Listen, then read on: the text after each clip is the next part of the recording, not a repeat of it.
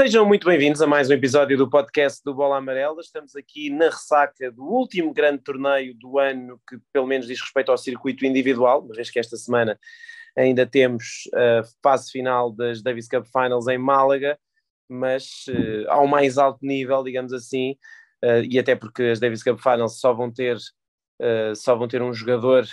daqueles que, daqueles que, teve, que esteve em Turim, infelizmente, mas ao mais alto nível da temporada terminou com a vitória do Novak Djokovic um, nas, nas ATP Finals de Turim, quase, quase dava vontade de dizer que a época acabou ao jeito habitual, com um dos jogadores do costume no topo. A verdade é que Novak Djokovic não ganhava as ATP Finals há sete anos,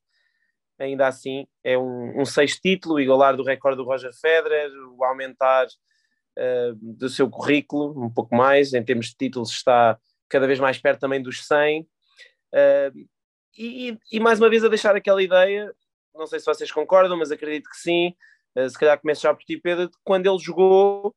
nesta segunda metade do ano foi, uh, foi claramente o melhor jogador, não é? Não tanto na primeira, mas desde Roland Garros, sempre que Novak Djokovic pisou o corte, foi o melhor jogador do mundo de forma mais ou menos clara.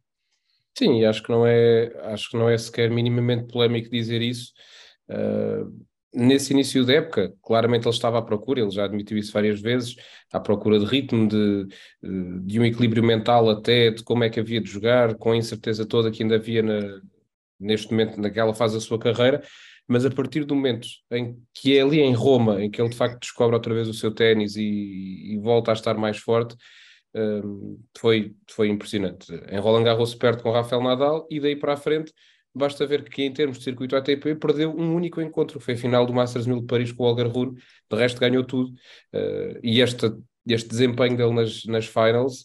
foi, um, foi de facto impressionante, até por aquele terceiro jogo, que não contava para nada com o Daniel Medvedev, em que ele está ali mais de três horas para querer ganhar mesmo o encontro, parece que era mesmo para querer mostrar, não, eu sou mesmo melhor, não há ninguém que me consiga ganhar, e mesmo com três horas em cima, no dia a seguir vou ganhar as meias finais e depois a final. Uh, e a verdade é que ele quase conseguiu algo que não é muito normal, que é ganhar todos os sets das ATP Finals, não andou muito longe de alcançar isso. Um, e, e, é como tu dizes, eu concordo em absoluto contigo. Quando jogou, não é. Uh, não há grandes dúvidas de que foi o melhor do mundo. Uh, agora, obviamente, o que conta é no fim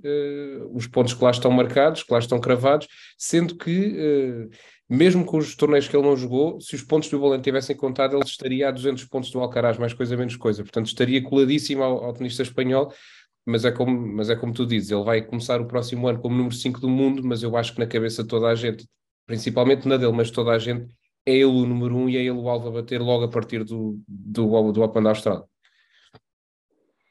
Ah, Nuni, ia-te perguntar também isso. Eu acho que uma, uma das grandes questões, talvez a mais entusiasmante para 2023, é mesmo perceber se Novak Djokovic, voltando a jogar uma época inteira, se vai manter o rendimento desta segunda metade do ano, porque eu ouço muitas pessoas dizer, e justamente, que provavelmente ele seria o número do mundo se pudesse ter tido a chance de jogar uh, os torneios que não jogou, e contado obviamente com os pontos do Wimbledon, mas que aí, enfim, também não contaram para outros jogadores, mas a verdade é que não, ninguém consegue saber muito bem se ele conseguiria manter o rendimento ao longo do ano se tivesse jogado os, aqueles torneios todos, não é? É um bocado um, um exercício de adivinhação. Sim, é de adivinhação, mas tendo em conta aquilo que ele mostrou sempre que jogou, não é muito difícil de, de prever o que, é, o que é que seria, e não deixa de ser incrível que dos quatro grandes slams ele ganhou pontos apenas, aliás, até perdeu, porque ele uh, perdeu no, nos quartos de final com, com o Rafael Nadal, ou seja, até perdeu pontos um, e mesmo assim ficou proibido, não foi aos Estados Unidos, como sabemos, tem Estados Unidos e Canadá, tem quatro Masters 1000 mais um, mais um torneio do Grande Slam. Não foi à Austrália, uh, Open da Austrália, e mesmo assim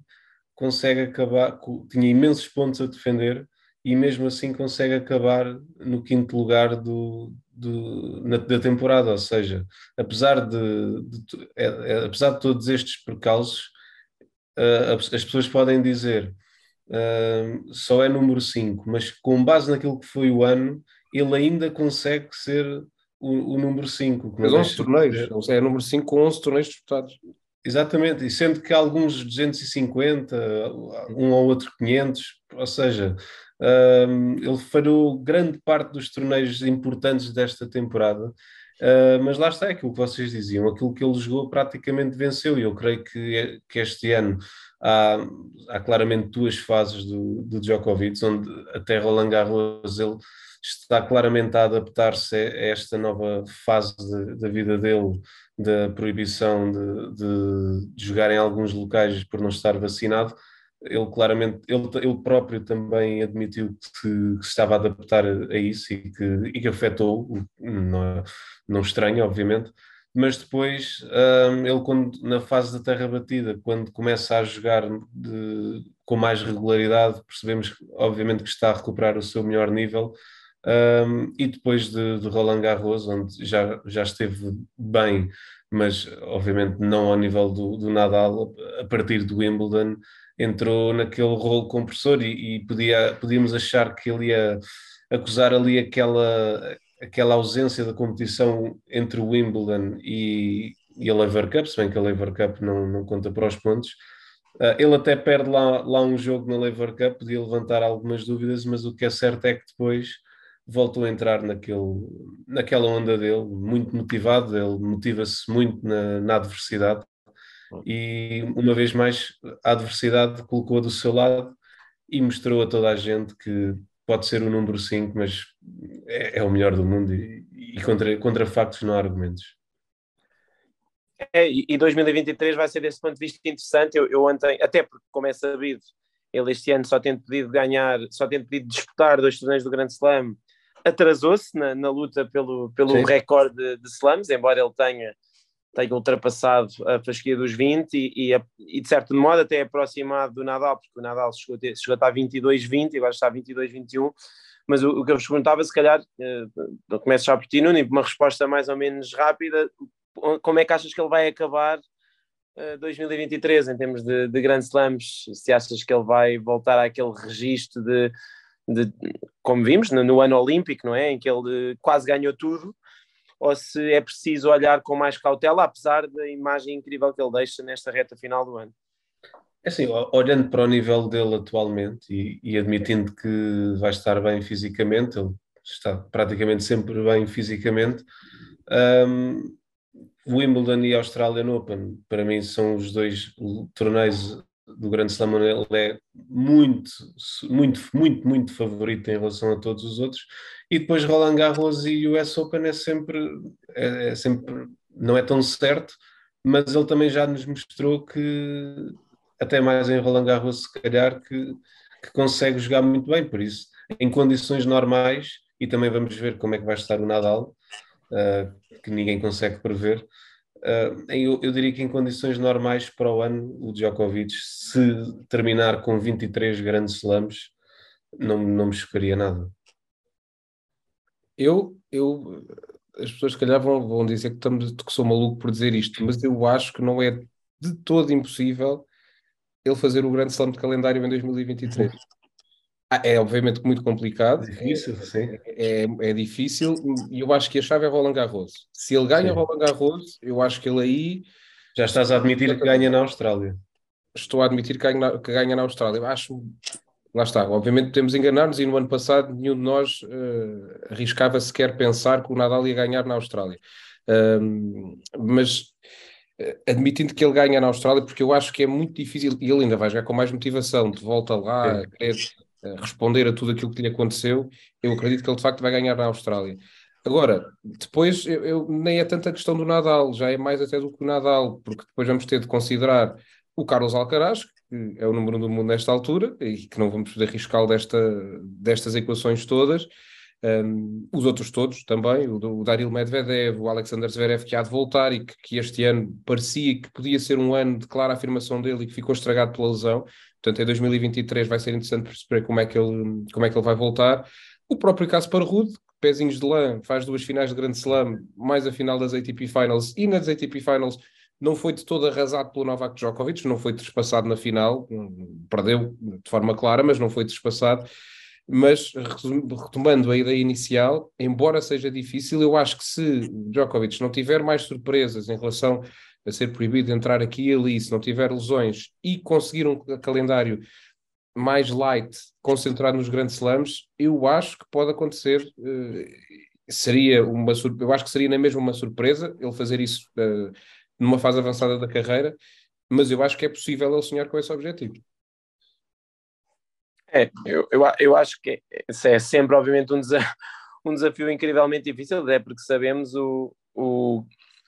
que só, só um jogador conseguiu na história do ténis masculino e, e o quão perto o Novak Djokovic esteve de alcançar esse feito e a forma como ele deixou escapar, que foi... E o quanto lhe custou, quanto aquilo pesou na cabeça dele. Sim, e a forma como ele deixou escapar foi claramente de alguém que sentia exatamente o peso daquilo que estava à beira de alcançar. Eu acho que vai ser difícil, mas é evidente que também eh, é isso, partilho de algumas das tuas questões em relação aos, aos outros adversários, porque, porque Rafael Nadal uh, é uma incógnita para 2023. Uh, já está toda a gente outra vez a perguntar se, se alguma vez ele voltará à forma de ganhar um grande slam. Eu acho que depois daquilo que vivemos no primeiro semestre deste ano, em que ele foi claramente o melhor jogador, em que ganhou dois títulos do Grande Slam, aliás, até o Wimbledon, é? ele até às meias finais do Wimbledon foi de longe o melhor jogador do ano eh, e jogando bem, quer dizer, não, ele no, no Open da Austrália, é verdade que a final foi um bocadinho milagrosa,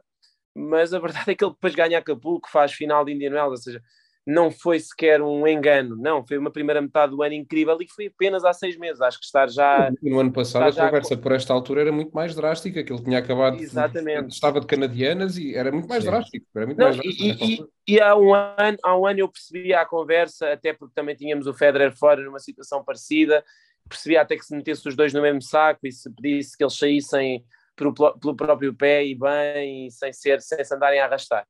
Agora o Rafael Nadal até se podia arrastar, ele perdeu quatro jogos seguidos, mas é podia ter perdido dez, quer dizer, ganhou dois grandes slams este ano, portanto não havia nada que ele fizesse este ano, particularmente depois do que, daquilo que lhe aconteceu uh, do ponto de vista físico, mas também na vida dele, a questão de, do, do, nascimento do filho e de e, e, até a questão emocional, eu falei muito disso no, no jogo, nos jogos que eu comentei dele aqui nestes últimos dias, mas da, até a questão da, da, própria retirada do Federer, que eu acho que tem muito impacto na cabeça dele, uhum. e eu acho que o próprio Rafael Nadal vai ter de aprender a querer continuar a carreira dele sem pensar muito que a idade lhe está a chegar, porque eu acho que ele, ele a, a, retirada do Federer para ele foi um golpe de realidade grande, e isso percebeu-se na forma como ele reagiu. Não é normal a forma como ele reagiu à retirada do Federer, eu acho que ele, aquilo era muito pelo Federer, mas era se calhar ainda mais por ele, não é? Eu acho que ele também estava a chorar um bocadinho a iminência que é o fim da carreira dele. E ele vai ter que lidar com, com isso eh, para 2023. Agora, eu acho que ele em 2023, se continuar a jogar profissionalmente, se continuar a ser competitivo como, como tem sido quase sempre na sua carreira, continua a ser o grande favorito em, em Roland Garros. Agora, também é verdade que ele perdeu uh, em 2021 a meia final para o Djokovic e já perdeu no, noutras ocasiões, mas mas perdeu essa meia final para a qual provavelmente também era favorito frente ao, frente ao Novak Djokovic em 2021. Portanto, se há alguém que pode fazer, se há alguém que pode ganhar o Grande Slam de calendário, é sem dúvida o Novak, e isso acho que é mais ou menos. É, é, é mais ou menos assumido entre todos, pelo, apesar dos 36 anos que ele terá para o ano,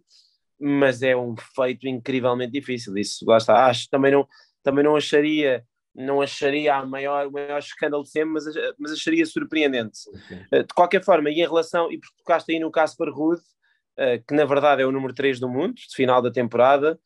nós vamos ter nas próximas semanas, se calhar, algum tempo depois para, para falar da, das grandes surpresas e desilusões do ano, mas, mas esta semana era importante falarmos do Casper Ruud, porque eu ontem estive a recuperar aqueles top 10 que nós fizemos no início do ano, em que não, foram, não correram muito mal, porque na verdade tínhamos todos como top 3 o, o Djokovic, o, o Medvedev e o Zverev, e a verdade é que o Zverev estava a caminho provavelmente ser top 3 se não estivesse lesionado, e o Novak Djokovic ninguém sabia muito bem o que ia acontecer com a questão da vacinação, e a verdade é que se os pontos do Wimbledon tivessem contado, tinha sido top 3 na mesma, mas lembro-me do top 10, todos acertámos assim entre 7 e 8, mas nenhum de, nós tinha, nenhum de nós tinha o caso por Rude, que foi pois. o finalista da, das Finals. Tinhas? Todos tínhamos o Alcaraz. Ah, sim, todos tínhamos o Alcaraz. Eu acho que tinha ali mais para sétimo, algo assim. Sim, eu era o que, eu era o que tinha mais acima. Mas Vocês tinham o Alcaraz no top 10 mais para baixo, eu tinha no top 5 e tive para pôr a quarta à frente do Nadal, mas depois troquei. Lembro-me bem do pôr, mas achei, já achei que aquilo era meio uma loucura. Sim. Aliás, acho que nenhum de nós, se calhar, acreditaria que eles. Top 10. próprio.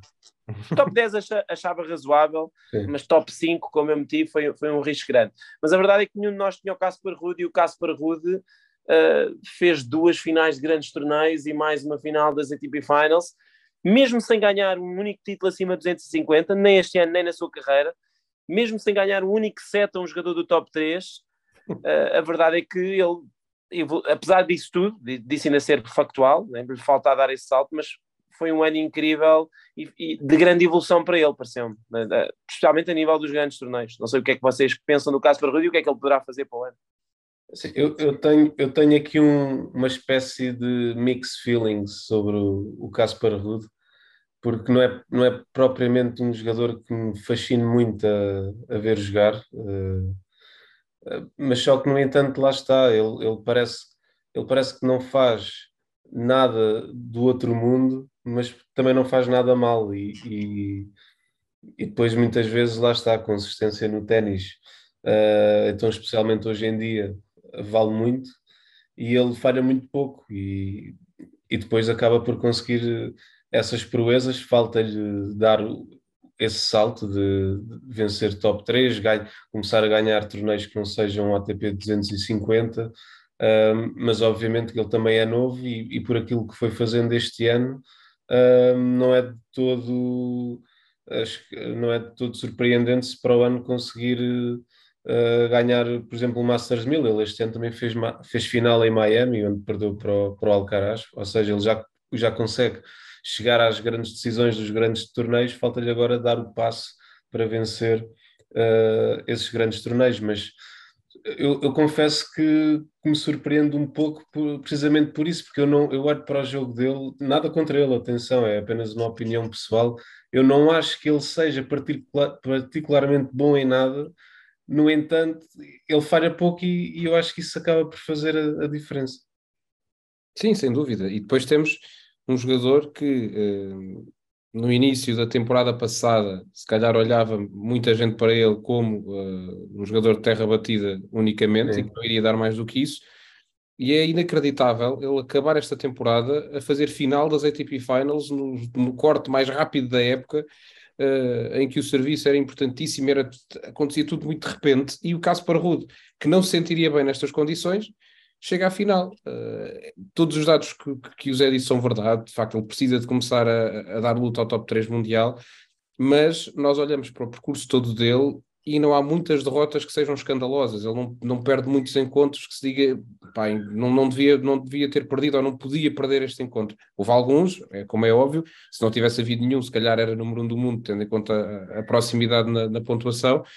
Uh, mas é inacreditável nós de facto estarmos aqui a falar do caso Parrude que esteve a certa altura a dois sets de ser número um do mundo, esteve a um encontro de acabar como número dois mundial. Agora, eu acho é que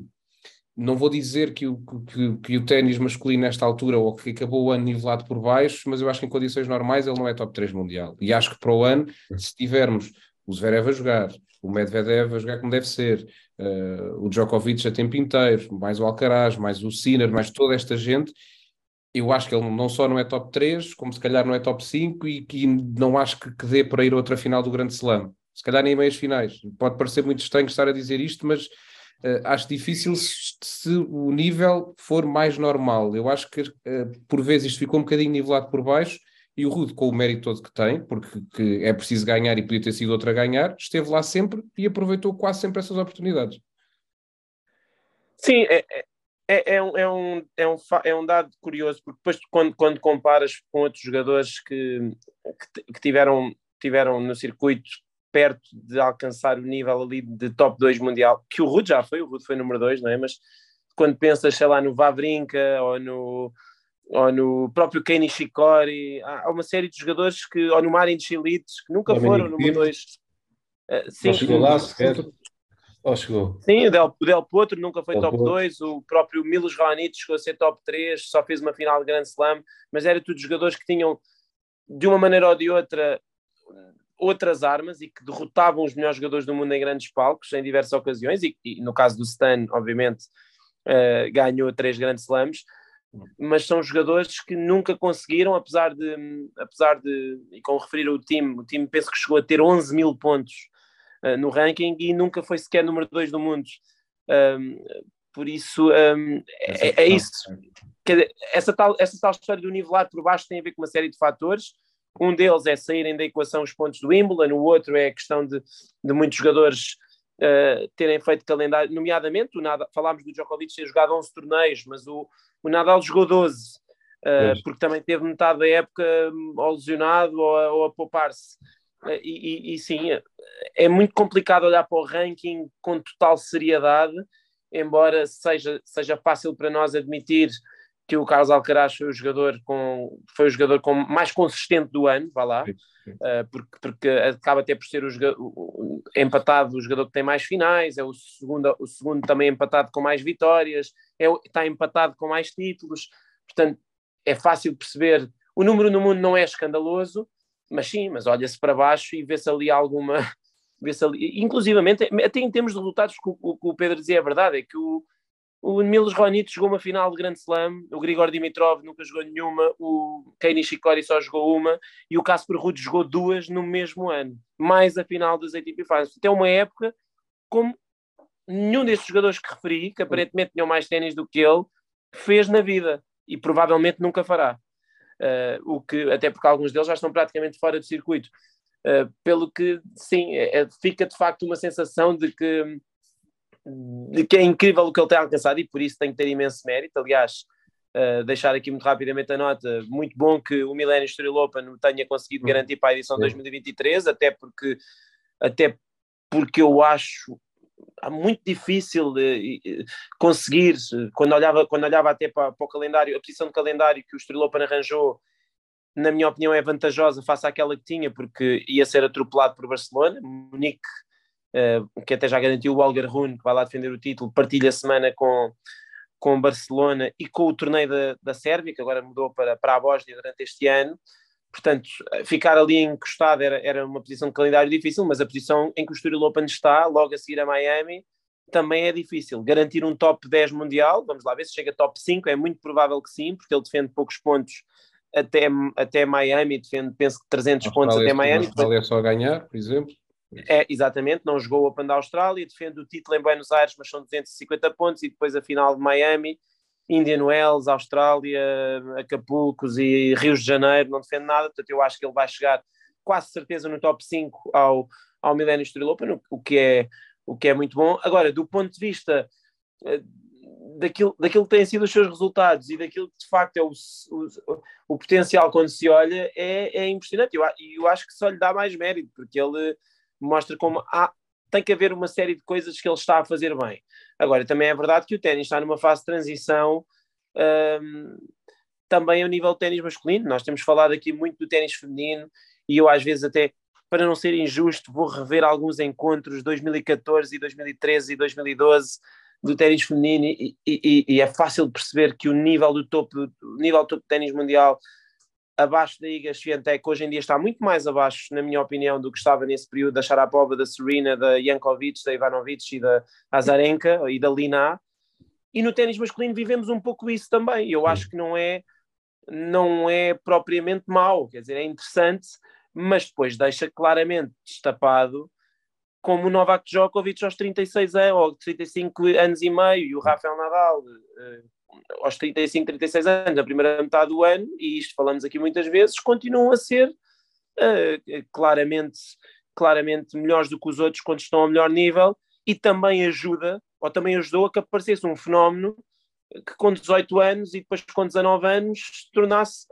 Carlos Alcaraz era número 32 do mundo no início do ano e acaba como número 1, que é uma que também não falámos desse aspecto, né? número 1 ficou consumado, número 1 mais jovem de todos os tempos e acima de tudo a fechar o ano e, acima de tudo, a subida que é inacreditável. Hum. Seja num miúdo de 19 anos ou num, numa pessoa de 30, que é alguém que começa o ano a 32 do anos era impensável alguém que era número 32 do mundo acabar como número 1, era quase impossível, a não ser que ganhasse três grandes slams. É, é, é, é incrível e diz muito sobre, sobre o Alcaraz, que vai muito provavelmente eh, marcar uma geração do ténis mundial, vai ser muito provavelmente, esperemos nós, porque queremos obviamente que os ter grandes campeões, mas acredito que vai ser o próximo grande campeão na próxima década e ganhar muitos torneios, mas a, mas a facilidade, a facilidade entre aspas, mas a rapidez, digamos assim, como ele entrou, tem também muito a ver com este período de transição que o ténis vive e que acho que, que também, também ajuda a explicar porque é que o Casper Ruud é, é, é, top 3 mundial, com todo o mérito que ele tenha, mas, é, mas basta olhar para os quadros que ele teve para chegar a essas finais de Grande Slam, com todo o respeito ele ganhou a dois top 20 para chegar a duas finais de Grand Slam, ganhou ao, E, ao e basta pensar na estatística, na estatística que disseste, nunca ganhou um set a um top 3 mundial na vida, no entanto tem duas finais de Grand Slam e uma sim. final das ATP Finals, onde estão os oito melhores do ano. Sim, sim, porque de facto, porque de facto tu não precisas de ganhar aos melhores do mundo pois. para... O próprio Carlos Alcaraz teve um quadro bastante acessível no US Open. Uh, sim, sim, sim. sim, tirando o Yannick Sinner, que, era décimo do mundo, todos os outros jogadores, quer dizer, ele apanhou o Francis Tiafoe nas meias finais de um grande slam e o, e o, e o Casper Ruud na final, que estamos aqui a falar exatamente que nunca derrotou um jogador do top 3, na altura o Alcaraz penso que já era quarto, uh, mas, mas pronto, era um jogador de topo. Mas só que o, o Casper Ruud derrota um top 20 para chegar à final do Roland Garros, que foi o, o Huberto Urcatos, e derrota outro para chegar à final de, do US Open, que é o Matteo Berrettini. E de resto, tirando as, as duas boas vitórias que ele alcançou na fase de grupos, o Ruth tinha duas vitórias sobre os jogadores do top 10 este ano, antes das finals. Uh, uma sobre o Zverev em Miami e outra sobre o próprio Gelli Assim no Open do Canadá. Portanto, é isso que diz. É um jogador que evoluiu incrivelmente. É muito difícil derrotá-lo, mas, uh, mas precisa, de, precisa de dar um salto que eu acredito que ele tenha nele. É? Ele já melhorou muito, a direita está muito melhor, o serviço está muito melhor, a esquerda está muito melhor, mas acho que vai ter que dar um salto ainda maior para conseguir, eh, conseguir chegar a uma final e ganhar um grande título. Dito isto, se calhar no Open da Austrália, chega à final contra um jogador eh, inesperado e, e, ganha, e ganha o torneio por já ter a experiência de estar uma final de Grande Slam, porque de facto, como dizemos, ele não perde com, não perde com, com qualquer jogador. Mas, eh, mas pronto, muito, muito, muito rapidamente para, para encerrarmos, já falei demais. Uh, Nuno, uh, o que é que desta semana, porque depois, como disse, para as próximas vamos esticar um bocadinho mais a nossa análise à época, mas desta semana, o que é que, o que, é que gostarias mais de destacar? Talvez tenha um bocadinho a desilusão da, de alguns jogadores, nomeadamente do Rafael Nadal e do, do, do Stefanos Tsitsipas, que lutavam pelo número um, do próprio Félix Auger assim, não sei o que, daquilo que não tenha corrido como tu achavas, o que é que destacas mais? Sinceramente, o, o Rafael Nadal não me surpreendeu muito, honestamente, que, tenha, que as coisas tenham corrido mal, porque mesmo o próprio discurso dele após Paris já ia muito neste sentido. Um, o Stefanos Tsitsipas, honestamente, também não, não, me, não me surpreendeu muito, porque apesar dele ter muitas vitórias este ano, a sensação que dá é que ele também, o Tsitsipas também é um jogador que depois dá, dá para falar no, noutras alturas, vive também uma, uma situação muito peculiar com, na sua boxe e tudo mais, onde parece claramente afetá-lo. Mas parece que ele, nestes torneios importantes, de, de há dois anos para cá, que, falha sempre alguma coisa. Eu, uh, quem desiludiu, não, não foi desiludir, mas quem me surpreendeu, talvez foi pela forma como decorreram os encontros, foi o, o Daniel Medvedev, que ele podia ter ganho os três encontros da, da fase de grupos e acabou a perder os três e, e estranhou-me, tendo em conta a experiência que ele já tem, ex-número um do mundo, vencedor do torneio do Grande Slam, como é que ele permite, uh, eu creio que foi até nos três jogos que ele podia, que ele ou serviu, ou se não serviu, teve, sei que em dois serviu para ganhar, dois, em dois. foi em dois, e, e, acabou por perder uh, todos os jogos, isso aí uh, surpreendeu-me. O OGL Yassim, aí eu creio que foi talvez a. Um, a minha maior desilusão, porque depois de, ele parecia finalmente estar uh, a andar para a frente e depois aqui apresentou-se claramente abaixo. Pode ter acusado o facto de estar a jogar as suas primeiras finals de carreira, mas eu creio que, eu, eu diria, o, o Aliassim e o Medvedev, para mim, foram as grandes desilusões destas finals. É, eu diria também o, o Aliassim e, e respondendo muito rápido e é quase em jeito de, de, resumo e recuperando uma frase que tu, Zé, disseste no, no podcast da semana passada, hoje é assim, ou é muito bom ou é um jogador que parece mais ou menos banal. banal e a verdade é que, é que se passou isso aqui nas ATP Finals, porque ele foi de estar muito bom e depois quando a coisa não correu bem, desceu logo muito o nível e, e o que continua a faltar ao assim é um nível médio mais alto para aqueles dias em que ele não está uh, com o serviço a funcionar uh, a 100% ou que a direita não está, uh, não está a bater na bola completamente confiante.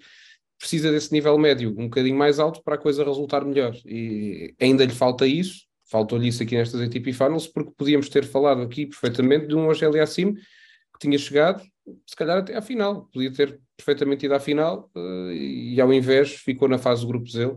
Uh, pena para, para o assim, mas uh, faz parte da evolução, ele ainda vai ter de crescer mais para, para poder sonhar com estes voos mais altos, talvez lutar por títulos do Grande Slam também, ele ténis tem, agora tem a ter esse nível médio mais alto, porque quando ele está muito bem, espetacular e pode ganhar a toda a gente. Só que quando cai um bocadinho, cai demasiado e, e o fosso fica muito grande. Sim, concordo com, basicamente com tudo o que vocês disseram. Destacar só que o Medvedev, apesar das três derrotas, ele acaba por estar porventura nos, nos três melhores encontros do, da, das ATP Finals, embora também tenha gostado muito de um ao outro, nomeadamente o encontro do, do da meia-final do Djokovic com o Fritz foi bom em boa parte, uh, mas de facto o Medvedev acabou por estar em três encontros muito bons, uh, mas eu acho que as ATP Finals acabaram por ser um bocadinho o reflexo daquilo que foi a época dele, que de facto depois quando formos fazer o balanço, acho que todos concordaremos que ele foi a grande desilusão da temporada no, no setor masculino, uh, e este foi mais um episódio, não é? Foi um bocadinho o reflexo daquilo que se passou no seu ano e que eu acho que é preciso não nos esquecermos que começou exatamente com o Medvedev a perder uma vantagem enorme numa final de Grande Slam, que eu acho que depois condicionou tudo aquilo que se passou a seguir, porque se Medvedev tivesse sido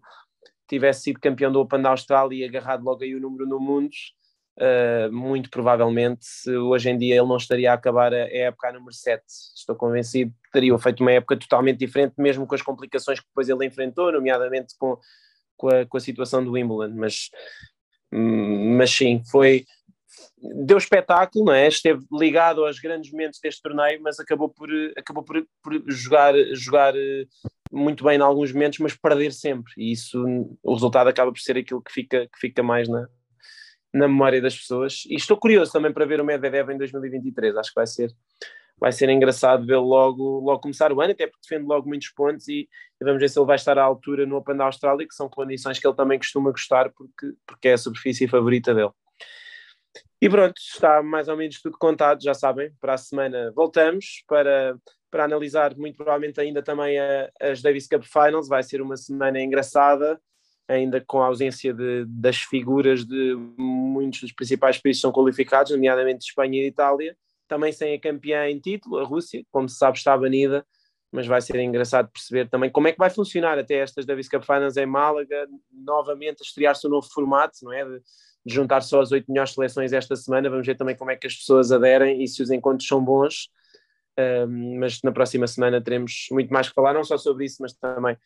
sobre o rescaldo da época e lançar já um mês de dezembro que vai ser animado com muitos encontros de exibição e muita coisa a acontecer.